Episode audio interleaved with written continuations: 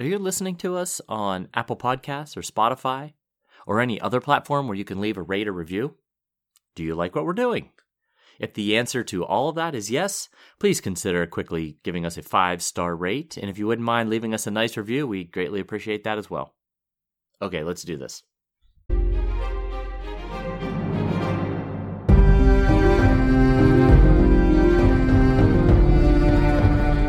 Hello, welcome to the Ghost of Harrenhal. My name's Simon.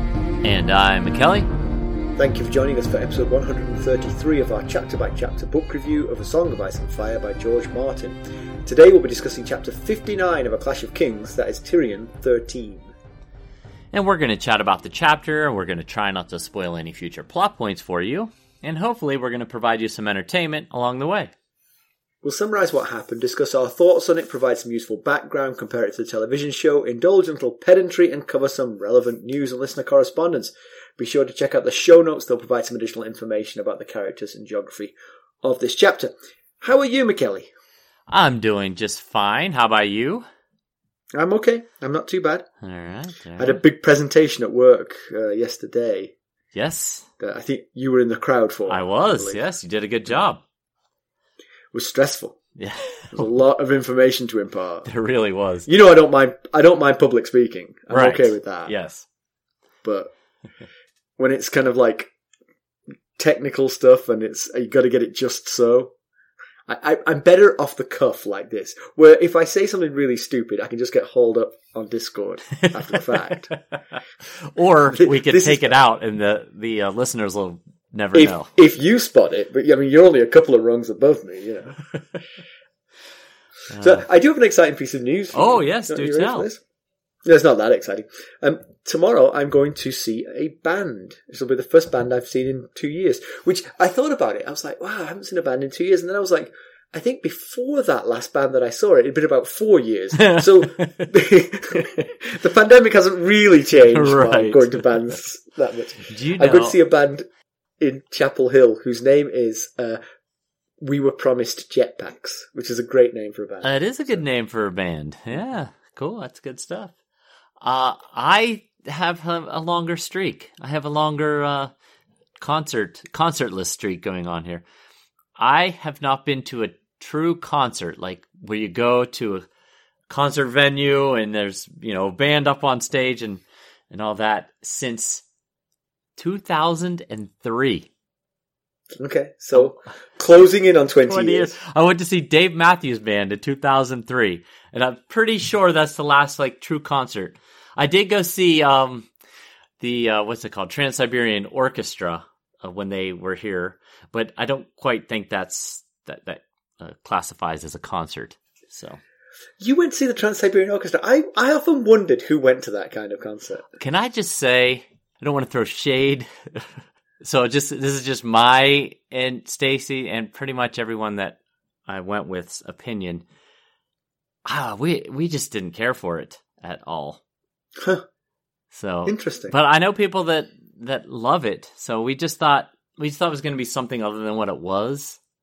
So um I was we were all left uh, wanting. it has zero appeal to me, but I, I am a curmudgeon, so. I uh you know my music at the the front of my house at Christmas time is I mean the lights at the front of my house at Christmas time are set to music.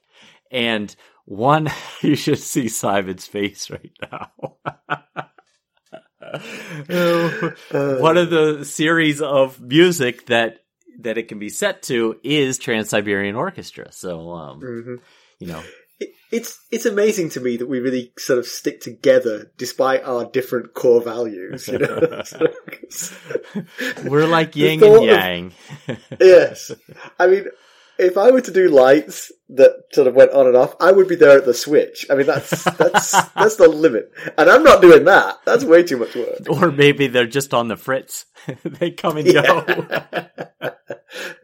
so actually, while we're talking about music, I, I um, talked to some people the other day, and they'd been to see the Eagles. The Eagles play, played recently, oh yeah. and they were telling me that they got bargain seats in the in the nosebleed section, but the down at the front. Sort of in the standing area in front of the stage, it was a thousand dollars a ticket. I've I know that the Eagles are an expensive show, But wow, a thousand dollars a ticket. That's it's too rich for my blood. That makes no sense to me at all. I'm not sure that I mean, there's like- anything I'd pay. Oh, the Masters. I'd probably pay a thousand dollars a ticket to go all four days at the Masters. Well, all four days, there you are. I mean, that's that's that's a big event. You know, Right. this is a concert. You know, Right. You- I don't know about you, but when I go to a concert, I typically am ready for home after about a couple of hours. You know, right. it's getting late. It's probably a school night. I want to go home. You know, And, and you know what? On the drive home, you could put the band's music on your uh, on your radio, and you could just finish out the concert that way. with with all the flaws ironed out. But I mean, look, I love live music. I really do, but I just can't imagine paying that kind of money. Oh, I mean, wow. who has that kind of money? You could go on a vacation for a week on that kind of money. Yeah. Yes, you could. It's it absolutely boggled my mind when I heard that.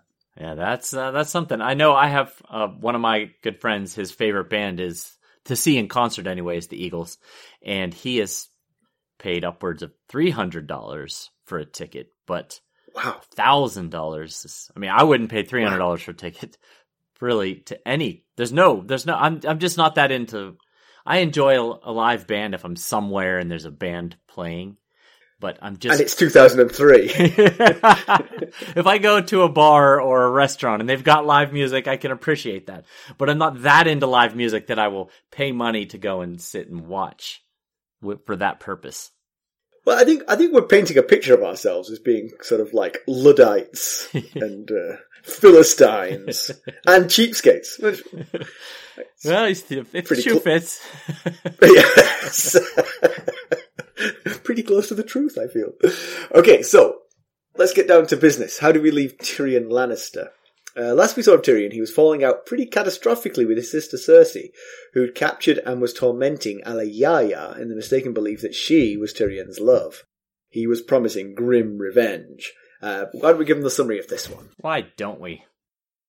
So Tyrion surveys the Jade Holocaust in the Blackwater Rush from atop the walls of King's Landing. He's not convinced it will be enough. Tyrion blames Stannis as much as himself for what's unfolding. He knows that Stannis won't be on the ships. He's more like Tywin, leading from the back, than he is like his own brother Robert, who would be in the vanguard of every battle. Joffrey complains about the loss of his own ships, the wildfire being indiscriminate and all. Tyrion says that it could not be helped. They were always going to be lost. At least this way, they take most of Stannis' fleet with them. Tyrion looks for survivors. Around eight ships were on the north bank disgorging their soldiers already. The first two battle lines were sufficiently far upstream of the main fire that they were unscathed, and the ships on the far side of the lines were unscathed on the, on the southern bank. G- generally, ships on the port side of the formation were able to head for the far shore and avoid the flames. Stannis would probably have 30 to 40 galleys remaining, enough to bring his thousands across the river. He thinks that it might take a while for Stannis and company to regain their courage, but he knows that desertion is a much bigger problem for himself. Lord Jacelyn Bywater warned that his half trained troops would break badly if the battle seemed to be going against them. He sees men on the near bank and sends a runner to command Bywater to sortie out and attack them while they're still reeling from the events in the river. He calls for the three whores to be swung more to the west, although it's kind of hard to imagine what they're going to target at this point. Yes, unless, unless they're throwing sort of like something to put the fire out, really. There's not much point throwing things. We've done enough damage. Uh, yeah. Joffrey wanted command of uh, the trebuchets and so complains about Tyrion giving orders. Tyrion clanks the king's visor down. The last things he, the last thing he needs is Joffrey to catch a stray arrow. And there's the extra benefit of not having to see his punchable face. Yep. Indeed, Tyrion figures this is a good time to give Joffrey his fun. He's got the antler men ready to be fired from the trebuchets and gives his nephew permission to do it. So that's why they're reo- reorienting the trebuchets. They're going to fire the antler men. But he needs to hurry. They'll be needed for actual war again pretty soon. News arrives that Stannis has landed forces south of the city on the Tourney grounds. They have a battering ram and are attacking the King's Gate at the southern point of the diamond. Remember, King's Landing shaped like a diamond on its point. The King's Gate is at the southwest corner of it. Um, just a point of order. Um, a diamond on its point is redundant because a diamond not on its point is a square. True. Yeah. So, uh, yeah, a square on its point, then. yes, you can say that. That's fine.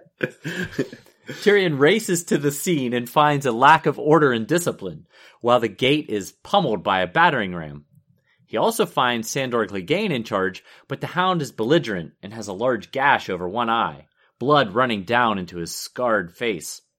Tyrion recognizes fear in the big man's eyes. He's lost half his men and apparently his courage. Tyrion takes command.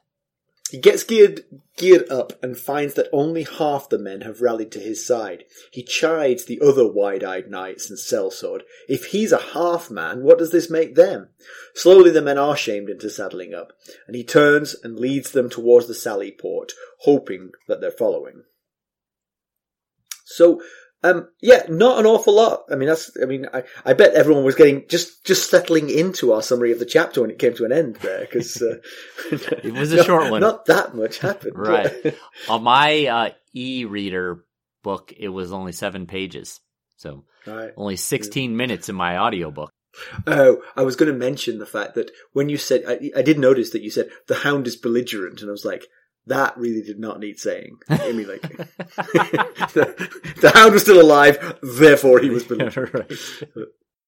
So yeah, so so the chapter starts with Tyrion watching the wildfire from the battlements. Um, he is, I mean, obviously, I think he's pleased that the plan worked, but I think he's also a little bit horrified about what happened. You know, he doesn't actually articulate that very much, but but one of the things he does is he starts to sort of like spread the blame, you know, and he sort of blames Stannis Right. as much as himself for what's happened because if Stannis had just not done, not come here, this wouldn't have had to happen. Yeah, that that part reminded me a little bit of uh, of Theon in Winterfell, kind of putting the blame on everyone else for the things that he's done while he's up there. Why did you make me kill you? And uh, you know, he Yeah. he he thinks to himself while he's watching it, watching everything out on the the um, Blackwater Rush. He thinks this is as much your fault as it is mine, Stannis. But you know, anyway. It's, I mean, there's a. There, I'll give Tyrion some, some a little bit of a break compared to Theon. It, he, they have come to him as invaders. Yeah, Theon is an occupying force, and so whatever he does is on him. You know, That's true. That's true. But, you know, of course, Stannis believes he is the true heir. And, of course, Tyrion knows that Stannis is the true heir. So, you know, if he, if Stan, if Tyrion was in Stannis' shoes, he'd probably be doing the same thing. And, yes, uh, he might. He might also throw Cersei and Jamie into the "you're to blame for this." you know. Right. Maybe. Yeah. Yeah, it uh I don't know. Anyway, you know, T- Tyrion he's the one that pushed the pyromancers to make so much wildfire and then w- willingly and knowingly unleashed it knowing there's no way of controlling it. So, you know, he he knew he was going to be killing both destroying both his own fleet along with Stannis' fleet. Yeah, yeah. So, This, the the horror that uh, Tyrion feels here. I think I'm slightly influenced by having watched the TV show. You know, as, I, as you know, I watched the TV show f- Right. for for this, and in the TV show, it's very clear that he's absolutely sickened by what happens when the when the wildfire goes off. okay. You know, that yeah. it's kind of like I, I he clearly regrets having had to do it. You know, Sure, and I'm sure to at some level he is, but Yeah, uh, you yeah. know, there's multiple times that he tries to rationalize at least what he's done to his own fleet. There's a line where he says something like, "We had no choice; our fleet was doomed anyway." doomed anyway. Which, yeah, you know, exactly. yeah. One way to rationalize murdering your own fleet. Uh, yeah. you know, Well, I mean, it's it's a good point. If the fleet's out there, I mean, the fleet was out there to lure them. It was never expected to win. It was just to lure them, and then so absent the wildfire, they would have all been sunk and killed. With the wildfire, they were set on fire and sunk and killed. well, that's true. Slightly worse, but at the end of the day, the same outcome, really. Watching his own fleet get destroyed, or at least while we're reading about it, I wondered if Stannis' fleet had sat in the harbor, just waiting, threatening, but not actually attacking, would more of Joff's fleet have eventually come over to his side? Because much of Stannis' fleet was part of the original royal fleet. They just happened to be Right. at Dragonstone or defected early enough before there was any stop put to it. So, So you think that the, the naval men of King's Landing might have been Team Stannis and would have loved the opportunity to switch sides? well, Stannis was the former master of ship just a year ago, just before all this started, before he left for Dragonstone. So, uh, you know, maybe some of them would have seen the futility in fighting this huge force when they've got 50 ships and think, you know what, I'm going over to that side because they're going to win. I wonder if Tyrion, being a thinker, had thought this through and had made sure that all these ships were captained by loyalists, you know? Yeah, I, I guess if they're still there, they're loyalists to a certain extent, but they also weren't allowing ships to leave. So they were they were kind of stuck being loyalist whether they wanted to or not. Right, right, right, right. But but but the captains, you could bring the captains from the boats and interview them and say, look, you know, your former master of ship is going to come here. We want you to fight him. Are you going to be okay with that, or are you going to switch sides? You know, Right. Yeah, uh, uh, not sure you'll get an honest answer to that question, but they had to have known going in though, being that they were outnumbered so heavily that it was uh, as Tyrion thinks they were doomed regardless. So if you're doomed regardless fighting for that side and the guy on the other side was your commander y- you know might be uh, they sat there long enough they might be swayed to uh, switch sides that's probably not but it's possible i think especially the way the battle was conducted, because the battle basically they were just luring them in, and so the more they lured them in, the more outnumbered and surrounded they were, the more inevitable their defeat was.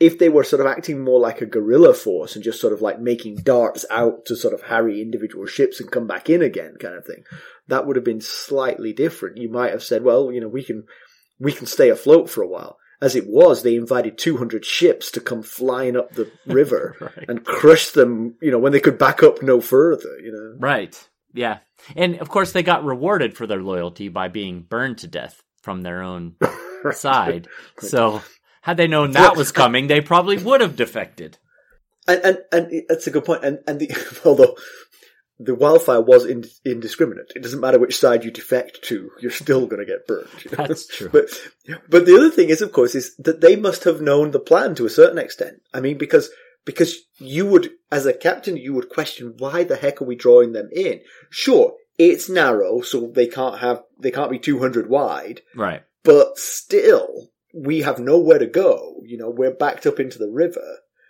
And Yes. they're, they're like, don't worry, the battle won't last that long. we've got a plan yeah. Just can't And- tell and you you might want to rub in the factor 70. oh man.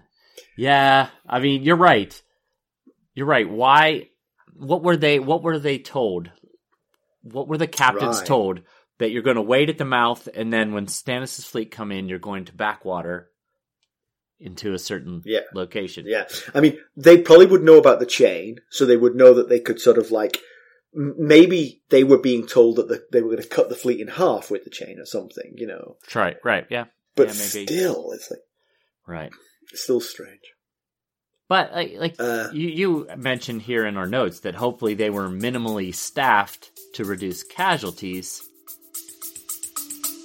We'll be right back. Hello, friends. Are you ready to make some unforgettable memories? Well, if so, consider the Marriott Bonvoy program. Discover the perfect destination for your summer getaway and unlock exclusive deals on luxurious accommodations. With our affiliate partnership, you'll enjoy unbeatable savings and a seamless booking experience.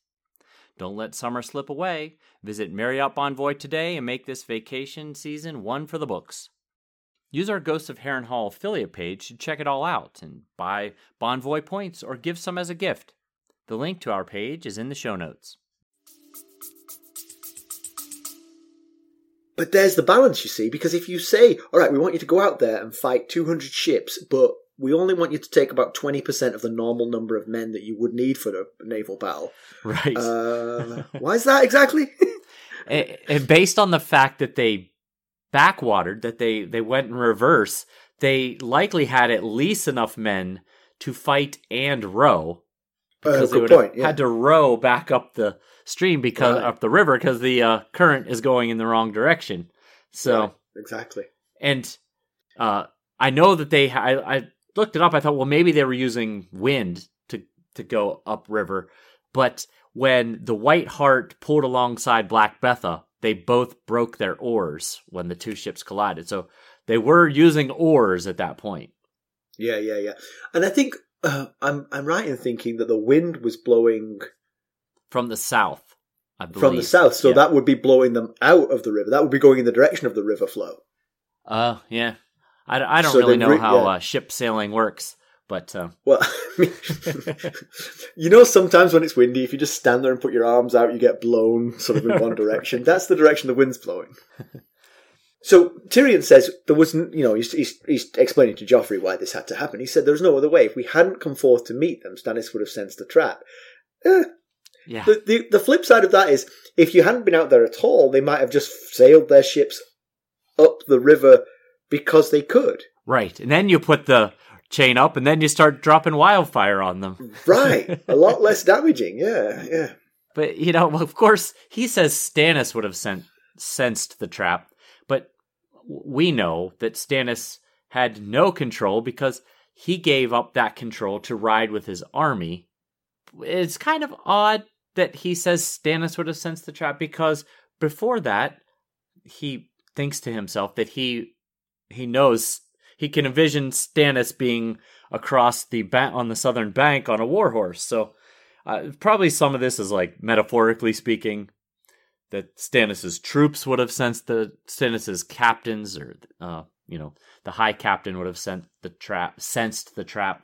Yeah, I think, but isn't isn't this isn't he just using the word Stannis as a as a synecdoche, um, the sort of representing all of Stannis's Yes, army as right. Stannis, you know, Yes. Stannis's forces would have, you know. Because he and uh, also gave me the opportunity to drop the word synecdoche. I had to wait for you to explain it. because he I think you're right because he gets a little mixed message going on here. 'Cause, like I said, he imagines Stannis on the warhorse watching the battle. Then he also mentions Stannis rowing the fleet up the river, but not rowing it back out. And here he mentions Stannis would have uh, sensed a trap. So yes, I think he's referring to that force out there outside the walls as Stannis. yes, yes, exactly. But you know, it it got me wondering if, in hindsight, if it, whether it was a wise thing to do, Stannis giving Whose up. hindsight? Stan- Stannis's hindsight. Yes, Stannis's hindsight. Okay. What is it a wise thing to do to give up the um, the command of the fleet to obviously knowing that they've been uh, so badly defeated? I'm sure in hindsight he'd like to do a lot over again, but. but but as he watches as he watches the Fury burst into flames and everyone aboard it die, he's also probably thinking, "I'm kind of glad I'm not on board." That's also possible. Actually, the, I think the Fury is, is the Fury on fire. yes, yes, it is. It is, yeah. Okay, but actually, that isn't that a little bit confusing though, because I think at one point this is almost pedantry actually, because I think it said the front two lines of the the Fury was in the front line, and it said Yeah. that the Fu- the, the front lines weren't as badly damaged because they were Right. further upstream. So Yeah, uh, he's he's probably just like comparing it to the other lines. yeah, which other were lines were completely decimated. obliterated. The front two lines were, yeah, Yeah.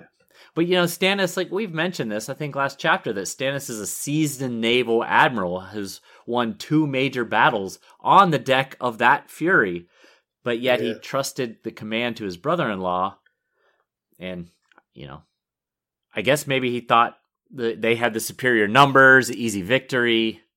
Yeah, he he may, maybe didn't even think there was going to be a fight. Maybe just thought they were coming in to sort of like carry troops, and Right. nothing nothing needed to happen. But they got outsmarted.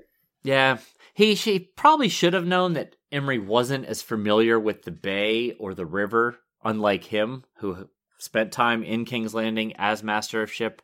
But again, like you just said, if he didn't think there was going to be much pushback, then maybe he thought even my brother-in-law can't screw this up. And Imry said, "Hold my beer." Davos did n- know that there were, I mean, at least Rob's Hammer and the Lady Lyanna were significant warships that should have been there, so they knew there could be some trouble. Right. They turned out they weren't there, so there was less trouble, but. I, I did find it a little bit. I, I spent a little time thinking about how Tyrion knew that Stannis was on the south bank with the army and not on the deck of the Fury. Do tell. Well, so the the the reason for the the the points for him knowing this ahead of time is that what we said in the summary that he thinks Stannis is like his father Tywin and that Right, he would fight right. from the rear and not from the front lines. And there is the Fury smack dab in the middle of the front line. And so you know he might assume from that that Stannis is not on that ship. But otherwise there's not a, you wouldn't imagine there's a whole lot of intel getting across the river. I, I was just gonna say I went back and, and looked because I remembered Davos describing Tannis's tent Tannis Stannis's tent in the previous Davos chapter, uh, Davos 2. And so I went and looked it up and his description was that it was a a, a large plain soldier's tent that wouldn't scream this is a royal tent except for that it does have the royal flag sticking up to mark it as a king. Mm. So if they, if they saw that, they might be able to you know piece that together, I guess. Interesting, because that's, of course that's what I was going to say. I was going to say maybe he arrived on the south bank of the river to great fanfare and put up his palatial tent, but voila, you have proved me wrong already. Well, it does. Um, it does have that royal. I don't know what makes the any flag a royal flag versus just your regular sigil flag. But yeah, but I, I- well, good point. I mean, presumably there's something like a border or something that proves that it's the the head of the house is flying that flag, kind of thing. yeah, possibly. The the other thing is maybe they did have a little bit of intelligence because they controlled the river until the fleet arrived. Uh, the Lannister forces controlled the river, so maybe they sailed up there and said, "Hey, who's staying in that big tent over there?" that could hey, put down that flaming arrow, and I'll tell you.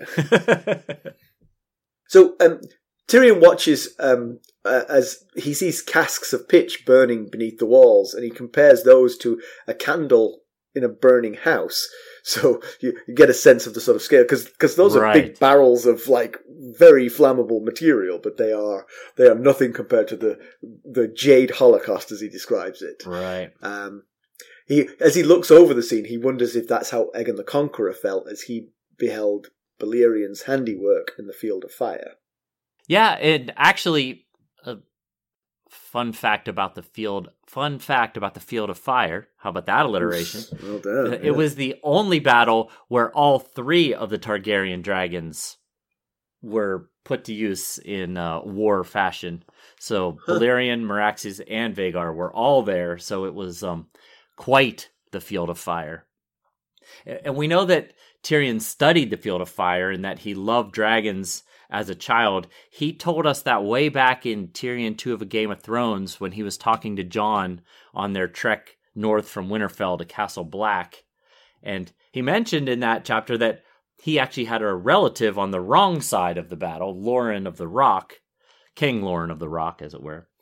So, but he also mentions that, uh, speaking of all this fire, uh, there were a dozen great fires burned under the city walls. So, you know, later in the chapter, when we see the Hound so affected, can understand why. There's there's fires burning everywhere. Just below the walls there is exactly where the Hound has been fighting, right? Yes. He's been fighting to push the invaders back into the city. Of- so he, he's been right in amongst those flames, yeah. Right. And of course, while he's watching it, uh, another Hulk filled with wildfire goes up and he says the flames are 30 to 40 feet in the air of, uh, I have to say, actually, just just just a point here. The the f- barrels of pitch that landed just on basically on the narrow strip of land between the walls and the river were terribly aimed. I mean, They were. so I thought that they were being thrown by the trebuchets. I mean, they were throwing it miles out into the water. How did those guys end up there? Was there a guy on the wall going, "I think I can help you," and it goes out like four feet I'm, and I'm strong. Up the Uh, hound is like, "I'm going to get that guy." Quit wasting our wildfire. I I do recall the last chapter. The Fury was firing from their catapult, um, flaming. Oh, you're right. Pitch. It was incoming things. Yeah, yeah, so yeah. it- it- it- they couldn't get it over the wall. It was smashing against the wall. So maybe that's where those came from. But I like your idea better. Mm. Although I got to say, actually, I mean, how dangerous is flaming pitch to a city, to a walled city? It's probably it's not great. It certainly could like make people unhappy. The Hound, for instance. right. But those barrels of pitch on board a ship are very, very dangerous. I'm not Yes. sure it's a great weapon for the ship, to be honest. they probably shouldn't have them there. Is that what you're saying? That's what I'm saying. Maybe that's why they threw them so indiscriminately. They were just trying to get them off. Just get them off of here. I'm not sure. I, I really haven't researched it, but this might be the largest uh, single loss of life here in one battle since the dragons died out, since the end of the Dance of the Dragons. I, I don't know the exact casualty count yet, but if you're talking, what, a hundred and sixty ships plus fifty on the other side, we're over two hundred ships. So that's now I know during the Dance of the Dragons, there were some terrible battles where people were just massacred by the dragons, and uh, like I told, uh, mentioned that story from the God's Eye, the fish feed, where there was a whole bunch of people slaughtered. But I don't, I don't know if that even reaches this level. We're we're talking thousands here. Yeah, yeah, yeah. Um, but Stannis is left with thirty to forty ships, um, which you know that's that's a huge loss if he's, if he's lost one hundred and sixty to one hundred and seventy ships. But uh, you can imagine that these ships might take a couple of hundred men each uh, if you cram them in. So each trip across could bring six to eight thousand troops across the river. So it's not right. still not negligible. This force you could you could still get that army across pretty quickly. Yeah, it's not nearly as dire as it looked from the end of the Davos perspective. Yeah. So, not for da- Davos. I mean, it looked pretty dire for Davos, but the, Yeah. the war, the battle in general, doesn't look quite. Yeah. I mean, it's terrible. I mean, we're talking probably 160 to 170 ships and all their people lost. But Right. now that's not. I, I don't know that he's including the Lyseni ships from Salladhor Saan's fleet. I went back into the prologue when they described it, and it seems like he has about 25 Lyseni ships. Oh, okay. So okay. So that's you know, that's more if- than I realized. if he if Stannis moves some some of his troops down to the far east side of the South Bank, they could probably ferry them across on the other side of the chain as well. Good point. Good point.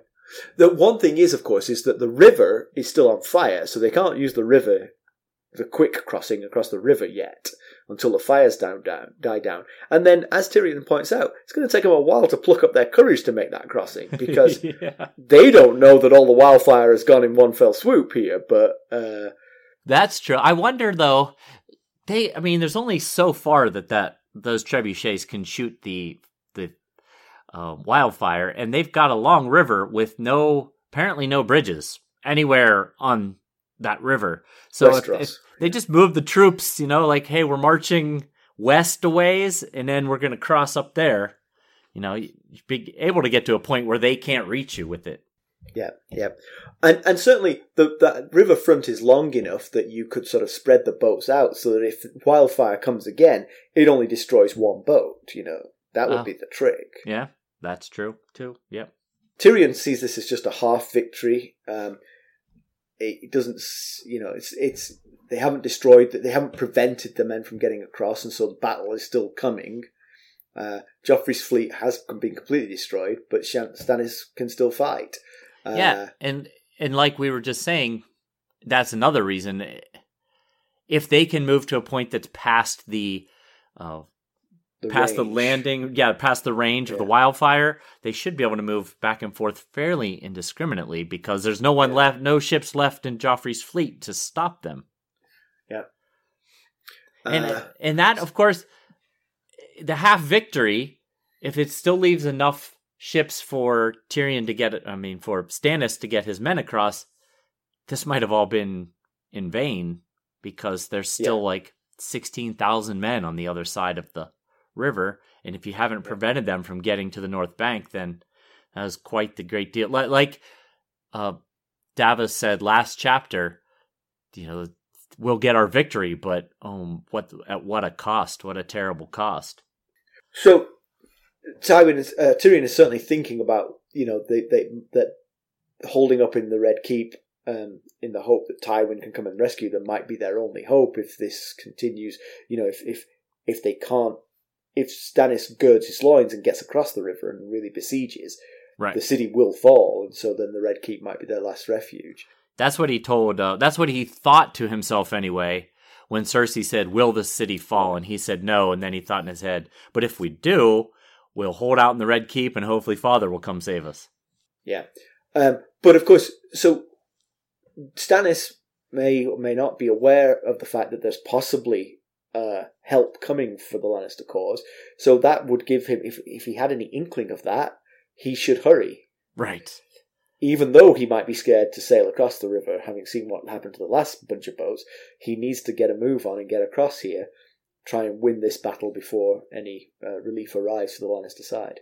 And that sounds a lot like Stannis' mo so far. And wait, no, no. but but then again, you know, now battles join, maybe he's going to get more decisive. You know, maybe. yes, that's possible. um, yeah, I'm really not sure what he's doing with the trebuchets. I mean, it just feels like he's hurling rocks into the green fire. Uh, Yeah, And- it, and- we did learn that that we had talked about last chapter that um, you know, it's likely they have a range of area of the river where they can, you know, that they can target, and it seems they do have some mobility here. He asks a Sir Arnold to swing them west the trebuchets a bit, so they do have some mobility, but probably not that easy to turn them at, at that giant size. And and at some point, you're going to turn them too far, and they're no longer even going to be aiming at the water. So I I'd like to add that it's perfectly on brand for Joffrey to want to stop the war, to hurl the naked and with antlers nailed to their heads antler men out Oh, into the river. yeah, And I, I will say Tyrion is probably smart to give that twisted little nutcase his fun while there is a lull in the fighting, because otherwise he's going to want to go and fight or do something malicious. Yeah, I guess I guess if there's ever a time, now would be it. And you Yes. know, a couple things on that. Now we see what Joff meant when he told Sansa he would deal with the traitors in reference to the three whores in her chapter two chapters ago. But yes, I mean, Joff has the expected priorities for Joff's character: inflict pain and punishment on the helpless people first, winning the war second. He Tyrion was planning on shifting those uh, trebuchets and continuing to fire boulders at the ships, and Joff's like, "But wait, no, no, time out. I need to do my little side project first. Yeah. And it kind of echoes the Mad King killing the Starks a little bit. Just like yeah. Yeah, it does a little. Only that uh, Aerys was obsessed with fire, and Joff's murderous desires seem rather indiscriminate in their methods. As, as long as there's punishment being a punishment and pain being inflicted, he's uh he's fine with it. It it, it probably Now he's didn't- seen what wildfire can do, though. Maybe he's going to join Aerys in his obsession. Yeah. That's a concern, isn't it? Tyrion wanted to keep Joff as far away from the wildfire as possible when Hallyne said, We'll come show him what we can do. And he was like, No, how about not? Yeah. now he's just gone and shown him. the only thing I want that kid to do with wildfire is drink it.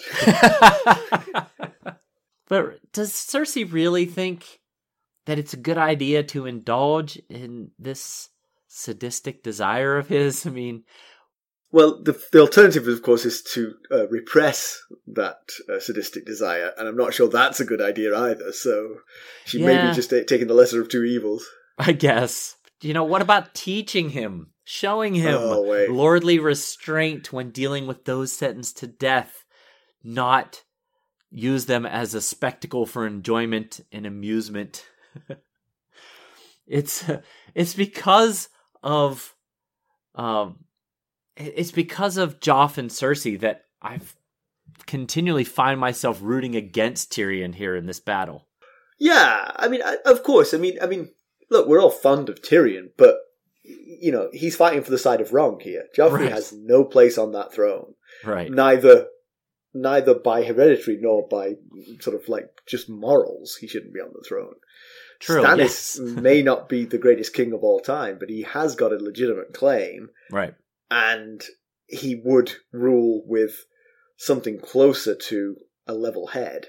Right. And it doesn't help that this Tyrion chapter is flanked by a Sansa and a Davos chapter, two characters that you can much more easily sympathize with and root for. Yeah. They're not fighting for uh, two pretty uh, awful people. So I earlier in the week I I asked you about a scientific question uh, regarding a, a debate that's going on here in uh, in this chapter. But the Gold Cloaks are debating whether these antlermen might fly all the way across the river because they're lighter than the boulders. And I wondered if they are scientifically true. And since you're the PhD scientist and I am the lowly uh, former sports writer, Uh-huh, it seemed to make a lot more sense to have you discuss it than me. Well, honestly, I I haven't. I, I mean, look, I'm a scientist. The way I would find this out is with experiment. I would get a couple of antler men, nail antlers to their head, strip them naked, fire them from a trebuchet, and find out. But in the absence of the experiment, I'm forced to sort of like come up with a hypothesis. So. So you were talking about Newton's second. You you went all Newton's second law of motion on me, and you were, I did, You know, yes. force force is mass times acceleration. But so so they are lighter than the boulders. So the trebuchet is going to fire them with the same force it fires the boulders. But because they're lighter, they're going to have more acceleration. Right. Right? That's that's the upshot of that. But it is a it's a single impulse force. It's not a for, it's not like they've got a jet engine strapped to them that's going with them. Right. It's a one-time force that's going to give them that acceleration, and from that point on, they're going to slow down. They're going to they're going to slow down. And I think that a rock is pretty aerodynamic. It's not pointed, but it's not. Well, it doesn't have arms and legs flailing in the air and antlers, yeah. And I think all of those limbs might create more air resistance for the antler men. So I think that even though they set off, even though they've accelerated faster, and so their velocity at release from the trebuchet would be slightly higher, I actually think it would be fairly close where the two land. Yeah. But I don't know. I really Yeah. don't know. I just always it, it always feels like when you when I throw something like if I throw um a youth baseball which is lighter than a regular baseball versus a baseball true baseball that because it's heavier I can throw it further and I I just assume that's due to uh wind resistance it it can hold up to wind resistance better than the lighter object so that's why I was wondering if it might they might not fly as far as the boulders. We'll be right back. This episode is sponsored by Audible. To get a free audiobook or two if you're an Amazon Prime member, go to our exclusive URL audibletrial.com slash ghosts Harrenhal. You can find the link in our show notes. Yeah. Uh, but but they would. I and I guess the same kind of applies. Assuming that you throw those two things with the same force, you should actually be accelerating the lighter object slightly quicker, slightly more. So you Right. might be able to get more initial velocity on that. So that does go to the. They might be slowing down. They might slow down because of air resistance more, because they're floppy and Right. now, if they coil up in a ball. You should ask one of them to coil up in a ball and see how far he goes. Let's test this. Yeah. You're going to land in the wildfire unless you get really tucked. Grand Maester Pycelle should get out there and uh, do some experimentation. Anyway, well, just wanted to uh, to think about whether that uh, whether who would win on that bet with the gold cloaks, Yeah. whether they fire further or fly further or not. That's a that's a debate for the Discord server, I guess. I guess. So Joffrey runs off excitedly to enjoy his afternoon of antler tossing, uh, and a runner comes to Tyrion with news that um, that troops have landed on the uh, Tawny Field south of the city. Right. Yes.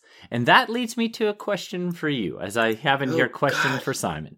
It's So a question for Simon, question. but I don't know what it is. Yeah. Do you think if Joff had stayed another few minutes and heard the news that there were enemies at the gate, would he have wanted to lead the men against the invading army? Or if it he if it came down to it, would the reality of his limitations enter his mind and he'd make an excuse of why he couldn't? Is he fully deluded or is he only bluffing that he is what he pretends It's a fine question. I, I'm going to think that he's somewhere in between those two.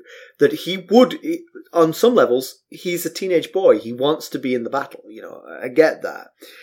But he is also a cowardly uh, slime ball. And when it came to it, I think he would probably lean on the fact that Tyrion would tell him, I don't want you anywhere near this battle. So I think maybe he would have insisted on going down to the King's Gate, but they might have posi- positioned him up on the walls while the battle went down, ben- went, went on beneath him. sure. And maybe he could watch it and sort of like maybe direct people, and maybe that would, and, and literally that might have actually inspired the people, because remember, when they get there, the, the soldiers are weary and scared and don't want to fight. And Right. having the king come might have actually helped. They don't know him. They don't know him like we know him. right. That's possible. Yeah, uh, I was thinking back to Sansa saying, "My brother always goes where the fighting is heaviest," but then right. he's a man grown, unlike your grace. I wonder if Right. that would have stuck in his head and been like, "I got to go prove that I'm tougher than uh, Robb." But ultimately, I think that he would not have actually gone out there. I think he, I think he probably would have. Oh, my uncle says I can't. Well, I mean, think Tyrion really doesn't want Joffrey to get hurt here, so he probably would have kept him from the actual fighting. Um, but you know, he could have had a bow and arrow on the walls and sort of like fired at them as they tried to bash down the doors. That that's relatively safe as long as he I- keeps the yeah. visor down. Right, as long as he keeps his visor down. yeah. So the hound, the hound and his men are inside the the gate. Um, the hound refuses to go back into the fight, despite the fact the door is being rammed. Uh, Tyrion can see how scared the the hound is. He, he's dead on his feet, is how he describes him, um, and he intuits that it's the fire. You know, like like you said, the Fury has been dropping fire on the beach where he's been fighting. It must have been pretty scary to someone who's afraid of fire. Yeah, or any or anyone, frankly. right. Yes. but especially someone who's afraid of fire. Yes, But he he actually says, "I'm not taking more." He means his men into that fire. He doesn't say that fight or that battle. He says, "I'm not taking any more into that fire." So he he it kind of shows what he's thinking. What like what the Yeah. primary issue is. It's not so much the men, it's or the the death. It's the fire that's uh, that he's primarily concerned about. He does make a solid point about the futility of getting more men killed as those men become further outnumbered as more troops make it across. Right. So right. there's that. Yeah, I mean, you've got a city with, with, with big walls. That's where you defend. You don't have to go riding out there in sorties that get yourself killed. You can fight from the walls, you know. Right. Yes. now here's a question: What if Joff had gone down there? Gone, you know, he hadn't left. He heard the news. He went down to the gate, and he commanded the Hound to go out. I I will raise you a different theoretical. The hound sees the king arrive and says, Hey, I'm a king's guard. I'm going to stay and protect the king. You lot go out. you there." lot go do it. Yeah.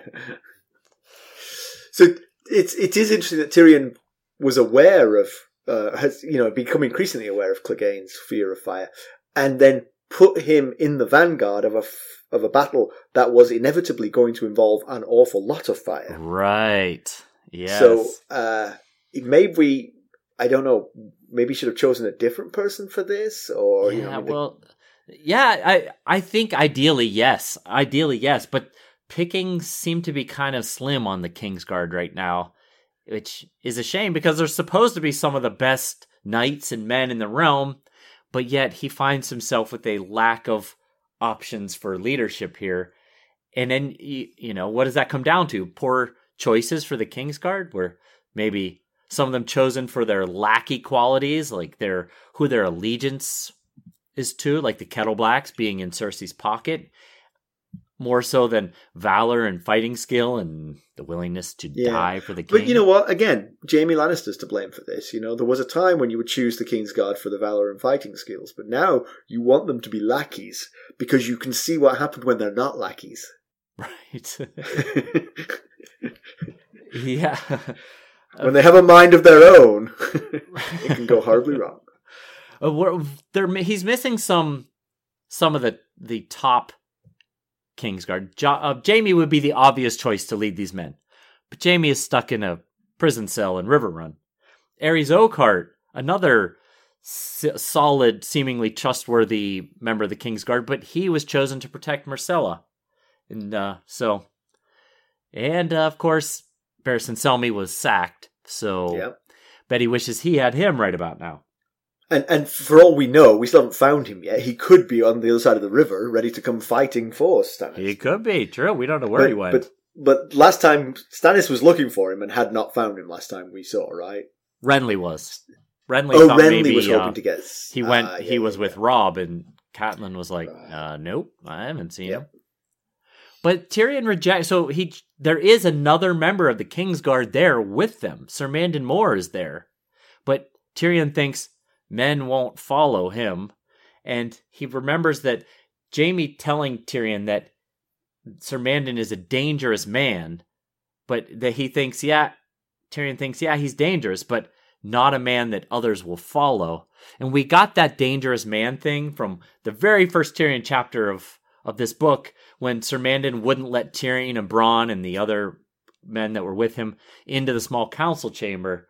And Tyrion noted his pale gray uh, eyes and oddly flat and lifeless uh, face. And uh, he remembered Jaime saying that about he's a dangerous man because his face doesn't give away his intentions. That's Yeah, what makes him dangerous.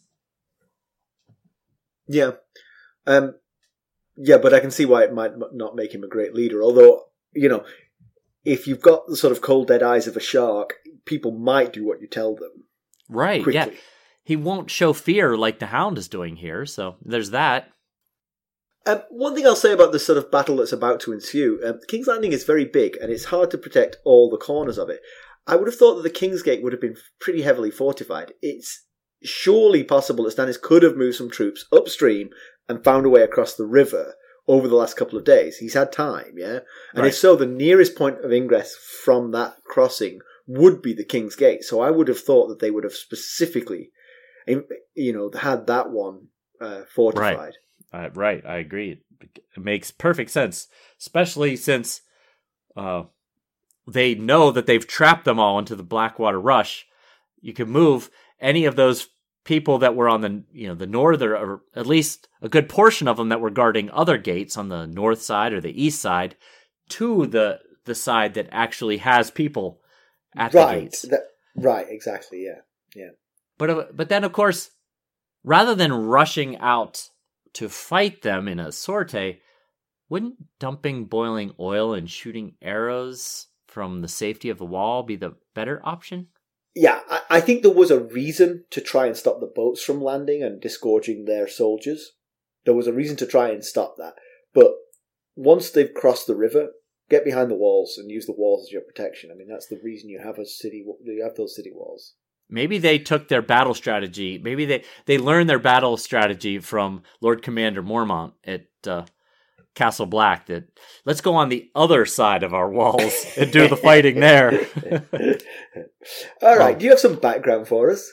I do have a bit of background. So, last Tyrion chapter, we learned about Tyland Lannister. He was the first Lannister Hand of the King, and he became Hand of the King for Aegon III, despite si- siding with Aegon the Younger's uncle, Aegon II, in A Dance with the Dragon, advocating for the Younger's death, and being tortured and mutilated by Aegon III's mother, Queen Rhaenyra, who also happened to be a woman that Tyland had once hoped to marry, I'll add. Okay. But furthermore, we learned that he managed to serve the king loyally, claiming that he couldn't remember who was on the black or the green side of the dispute. I remember this. So now, I remember. I remember him not remembering. Right. so now let's see how he handled some of his Hand of the King duties, and we'll even tie it a little bit into this battle right here in this chapter. So his first mission was to get trade back up and running in the Seven Kingdoms, as the war had taken its toll on it. Step one toward that goal was to abolish the taxes that Queen Rhaenyra Targaryen and Lord Bartimos Celtigar had enacted. Next, he offered loans to those who wanted to rebuild holdings that had been destroyed during the war. Now, here's something specifically germane to this chapter. Tyland ordered that the gates of King La- King's Landing be strengthened so that they could better withstand attacks. So, how about that? Thank goodness, great Uncle Tyland. Uh, he was thinking Saved ahead. Yeah. way ahead. and he he planned to fund the construction of 50 new warships, although only about 10 were ever actually commissioned. But as Tyland died in year 133 AC, about 166 years ago from this battle, it's high, I highly doubt that any of those ships were lost in, in this particular uh, fight here. They So- might have been the ones with the uh, wildfire on them. right, yeah, time. the rotted out old hulks. They said they were leaky old. So Tyrion can thank old Uncle Tyland that the gate hasn't yet succumbed to the battering ram. well, that's Now- that's a great tie-in. Well done. Well done. I don't actually know if he's his uncle. The the time Yeah. the uh, tree doesn't you know extend that far, but Uncle we'll in the call it. general sense. right.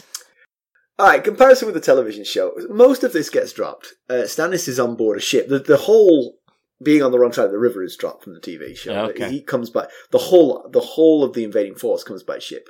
There are no ground forces. He is lucky to avoid the wildfire and then lands the remainder of his men below the walls. The battle then becomes pretty hand to hand. And the only nod to any of this content really is that Tyrion sends Pod to the King's Gate to bring anyone there to defend the walls here, wherever here is, you know, the Right. point where they are. Um, TV show pedantry, just as a matter of interest here. As the rowboats row ashore from the big ships, Uh huh. okay, and Tyrion and Stannis' men are, are jumping onto the shore, um, the Lannister forces are firing flaming arrows at them. But I don't understand that. The flaming does nothing because the, the arrows hit you, and then that's what stops you. It doesn't matter if the thing's on fire. You just Right. got an arrow in your chest. Yeah. Um, there's no rigging in these things. They're just rowboats. Yes, you can't set anything on fire. Really. I mean, if you see a couple hit the rowboat and it just like sputters out, you know, there's nothing. Yeah. Or you could Yeah. reach over and scoop up some water and Right, exactly. yeah. the one thing it does is it makes the arrows a lot more visible, which is visually very exciting. But if you're being shot at by arrows, it'd be handy to be able to see them coming because you might would. be able to dodge them. so, I don't think they should have done that. Okay, but it Uh, does make it more visually appealing. it does. It was definitely visually interesting. Yeah, um, the antler men are dropped, uh, but not in the way that Joffrey intends. Um, so, to give him a chance to be awful, when the boats explode, everyone looks absolutely mortified about what's going on out there. Like Tyrion, the Hound, they're all like, "Oh my god, what have we done?" What have we done? One notable exception. Sansa? With green light bathing his face, King Joffrey Baratheon, first of his name, is delighted by what, Oh. what he's seeing. Yeah, he's Oh, he's a horror. Uh, The hound has not yet been out of battle, but he's wide eyed from all these fires. And when the archers are setting up to fire these unnecessarily flaming arrows, he stops and threatens the head archer with foul death should any of those flaming arrows come anywhere near him. Because he's going out to fight. he's going to sortie out to meet Stannis' forces before the walls. And he, on the way, he throws a helm at the whey-faced Lancel Lannister, so he Oh, might that- be getting into the fight. Yeah. that's someone who's been missing to uh, this point, and uh, he's a Sir Lancel these yes, days, so he yes, should be. he looked thrilled to be uh, given that opportunity. I can tell you. yes. All right, pedantry corner. Um, I have a handful of things from the start of this chapter. Um, as Tyrion watches the wildfire, so it says that he's on one knee atop a merlon, but that to me is weird. So, so on a corrugated uh, uh, Crenellation. defended wall, crenellation, exactly. The the uppy bits are merlons, and the gaps between are embrasures. Is that right? Embrasures? Yes. or Crenels, I But- think, also. Oh, okay. Well, I'm going to go with embrasure if you don't mind. Go like for it. word. Okay. So he's on the merlon, but it's dangerous to be up on top of that merlon. There's a lot Sure. of wind and a lot of fire and all kinds of things going on. You're really exposed up there. Yeah. In the embrasure, your view is a couple of feet less, but you've got a merlon on either side of you to balance against. Right? Okay. So I think it's really silly. I think that's really wrong. But but then the book does try to explain it because it says there there is a just a little bit later it says even from atop the merlon he'd been too short to see over the ramparts. Okay, that makes sense. So it was if he'd been in the embrasure he would have been too low. He had to go as high as he could to see over the ramparts. Okay. Then what the hell are the ramparts? What is a rampart? So then I got looking. I really went down a rabbit hole with this. I was like, "What is a rampart if not the walls of a castle? It's the walls of the castle." So there's nothing. I mean, what would be the point of having crenellated walls if you then had something blocking your view? In front of the them. whole point of them is so you can see the enemy and shoot arrows down at them. right. So I got. I was really baffled by this. Yeah. So something is blocking his view, but I just don't get it. If you're on the walls of the castle, overlooking the harbour, the embrasure will be high enough to see that wildfire. You don't need to go standing on top of a box on top of the merlon. right.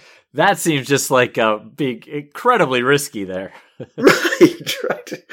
Like sort of Chinese acrobat, sort of balancing on top of this thing, just to get a slightly better view. Okay. And then the other one was that the wind beat at his bare face. But I was really thinking about the, you were talking about the wind direction before.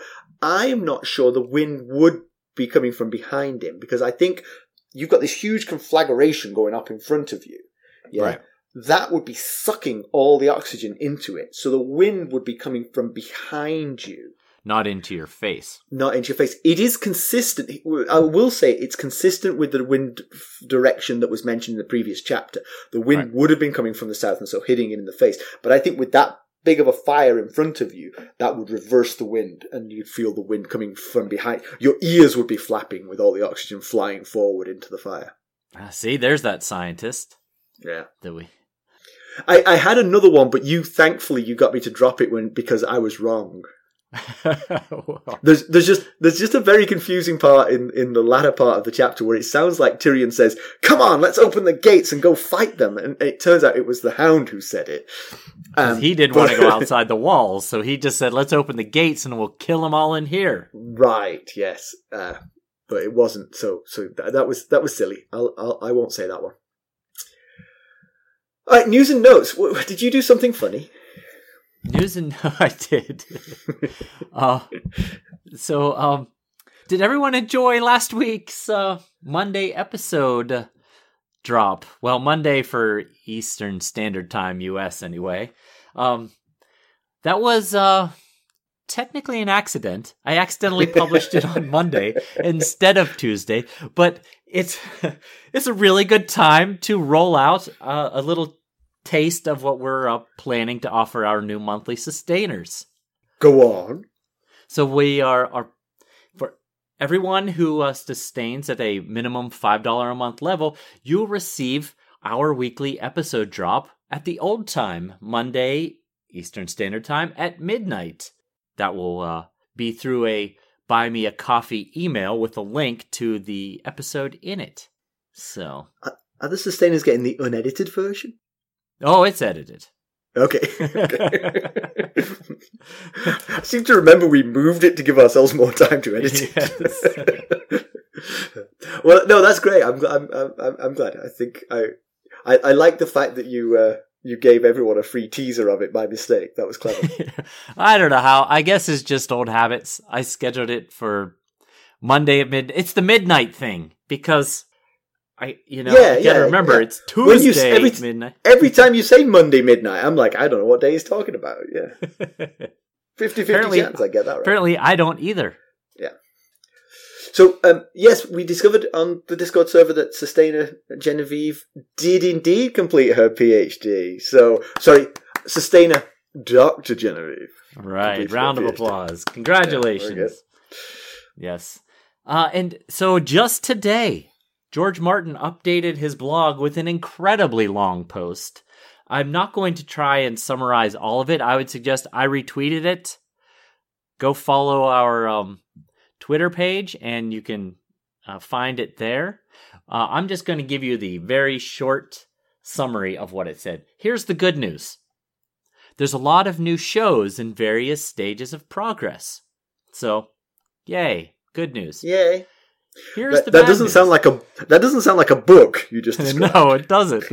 Uh, he said that his work on the Winds of Winter uh, in 2020 was more than it was in 2021 because of too many other projects. And he actually seemed a bit irked that uh, he gets asked so often about the Winds of Winter. So I get it from his perspective. He probably gets tired of hearing about it, but also from our perspective, we have been waiting more than a decade. So, you know, Okay, Mackelly, I'll I'll let you decide whether or not we edit what I'm about to say out, just in case we ever Okay. get George Martin on here for an interview. But he gets a bit irked. He give me strength. He's created something that everybody wants, and we want him to create more of it. Right. And we ask him about it all the time. Have you done it yet? Have you done it yet? That's the price you pay. yes. You know what? Right. You know what? I've got this brilliant solution for you. If you don't want to get nagged about publishing that book, publish the bloody book. We'll stop. We'll be too busy reading. right. Yes. I mean, uh, it's basically flattering him. You know, Exactly. we love the work that he's done. and We would like right. to see the next we want more of it. Right. so, uh, but here's some of the things that he's working on aside from the Winds of Winter that he mentions. He's working on uh, Fire and Blood Volume 2, which he's considering calling Blood and Fire, so as to not call it Fire and Blood Volume 2. He's working on a coffee table book, a Who's Who in Westeros, and he's working on completing the uh, Dunk and Egg series, A Knight of the Seven Kingdoms. So, those are the things that uh, that he's got going on that aren't All right. writing Well, a Winds well. of Winter. Yay for George. Okay. Um. So three body problem. Right. Do you know about this? Do you know what I'm talking about? I mentioned I meant to tell you about this ages ago, and then I completely forgot. But go ahead, tell everyone. So we've talked about the three body problem before on on the pod. We've, Right, we've yeah. said that it's a book that we both really enjoyed.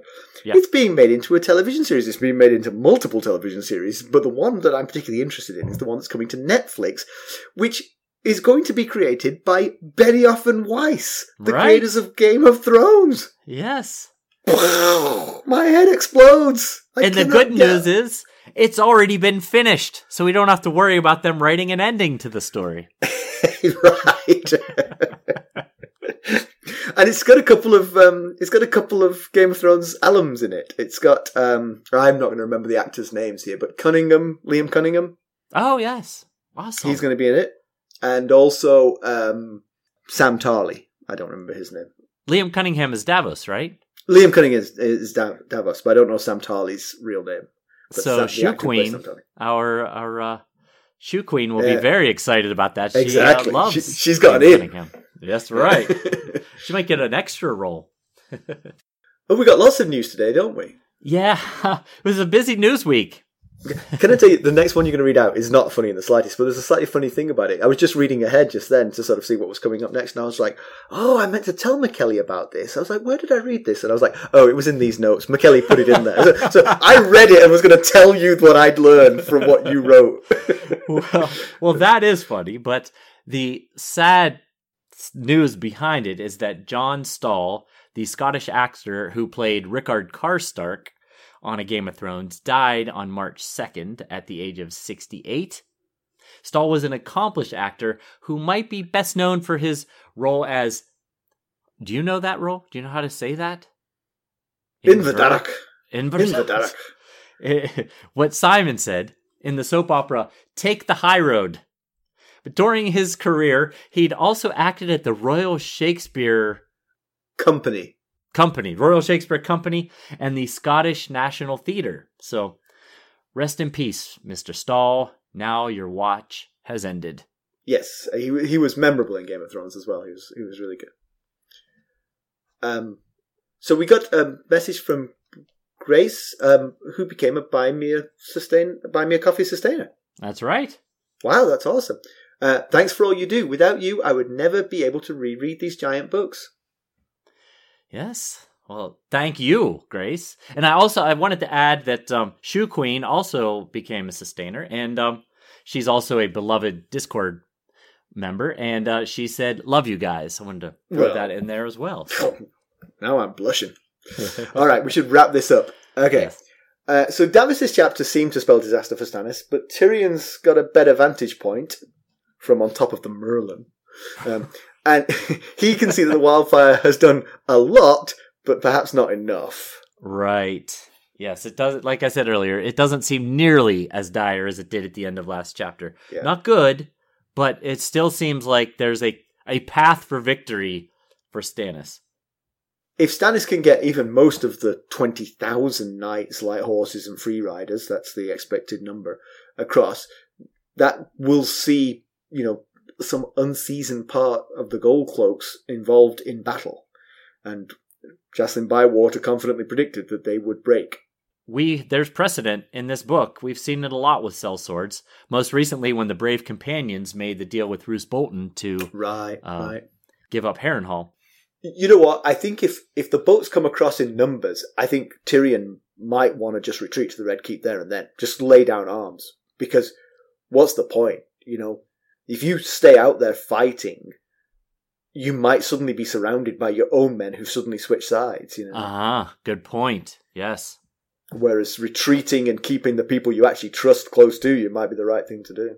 Right. Uh, but Tyrion is off riding into battle. He's not ideally suited for it, but he did No. he did shame uh, the Hound's companions, not the Hound himself, but the Hound's companions into uh, at least backing him up. It seems so. Yeah, and we don't know what he's facing when he rides out there. But the messenger that came and delivered the news to him that there were men at the gate said that there were hundreds of men that had landed at the uh, tourney grounds. So Tyrion could roll out there with his little posse and face like 300 men at the gate, and that would Right. be right. really bad. But then, uh, what's going on with the hound here? Is he Yeah. Resting? Is it just because he's, you know, he's wounded? He's got a gash over his eye, or is he uh, out of here? Yeah. You could imagine giving a man ten minutes to gather his thoughts after a wound and a scary battle, but you, you're going to want him back in the teeth of it soon enough, and he doesn't seem like he wants to get back into this. So. Right. Is he actually going to desert at this point, and what will be the punishment for Joffrey's favourite? Oh, good point. Because Joffrey loves to dole out punishment. So Oh, that's oh, that's interesting. Yeah, but who would he have dole out the punishment to the Hound? Who would want to do that? right, Gregor, if he can, uh, if he can get Gregor into town. But uh, next week we are off to another Sansa chapter. Uh, so we're staying in King's Landing. Yeah, Yeah, it makes the fourth straight chapter here in King's Landing. We went Yeah. Sansa, Davos, Tyrion, and now back to Sansa. So we're, Mhm. you know, Martin is really focused here on King's Landing. On as I mentioned, the whole ninth episode of the second season was uh, this battle. oh, without uh, Yeah. nothing else, just this. battle. right, There's three ways that you can help us. You can give us a positive review. Nothing helps spread the word better than that, and we would appreciate it. You can buy us buy some merchandise at ghostsofharrenhal.threadless.com. Or you can buy us a cup of Arbor Gold at buymeacoffee.com slash ghostsharrenhall, where you can also become a sustainer, for which we will be very grateful, and for which you'll get your episode a day earlier. That's right. And of course, you can reach us at ghost.harrenhall at gmail.com. I would recommend you go out and follow us on Twitter at Ghost especially if you want to read that long post that George Martin posted. I got it out there. You can follow us on Facebook, Instagram, YouTube, and the ever popular Discord. Thanks for listening. Thanks. Bye. Bye.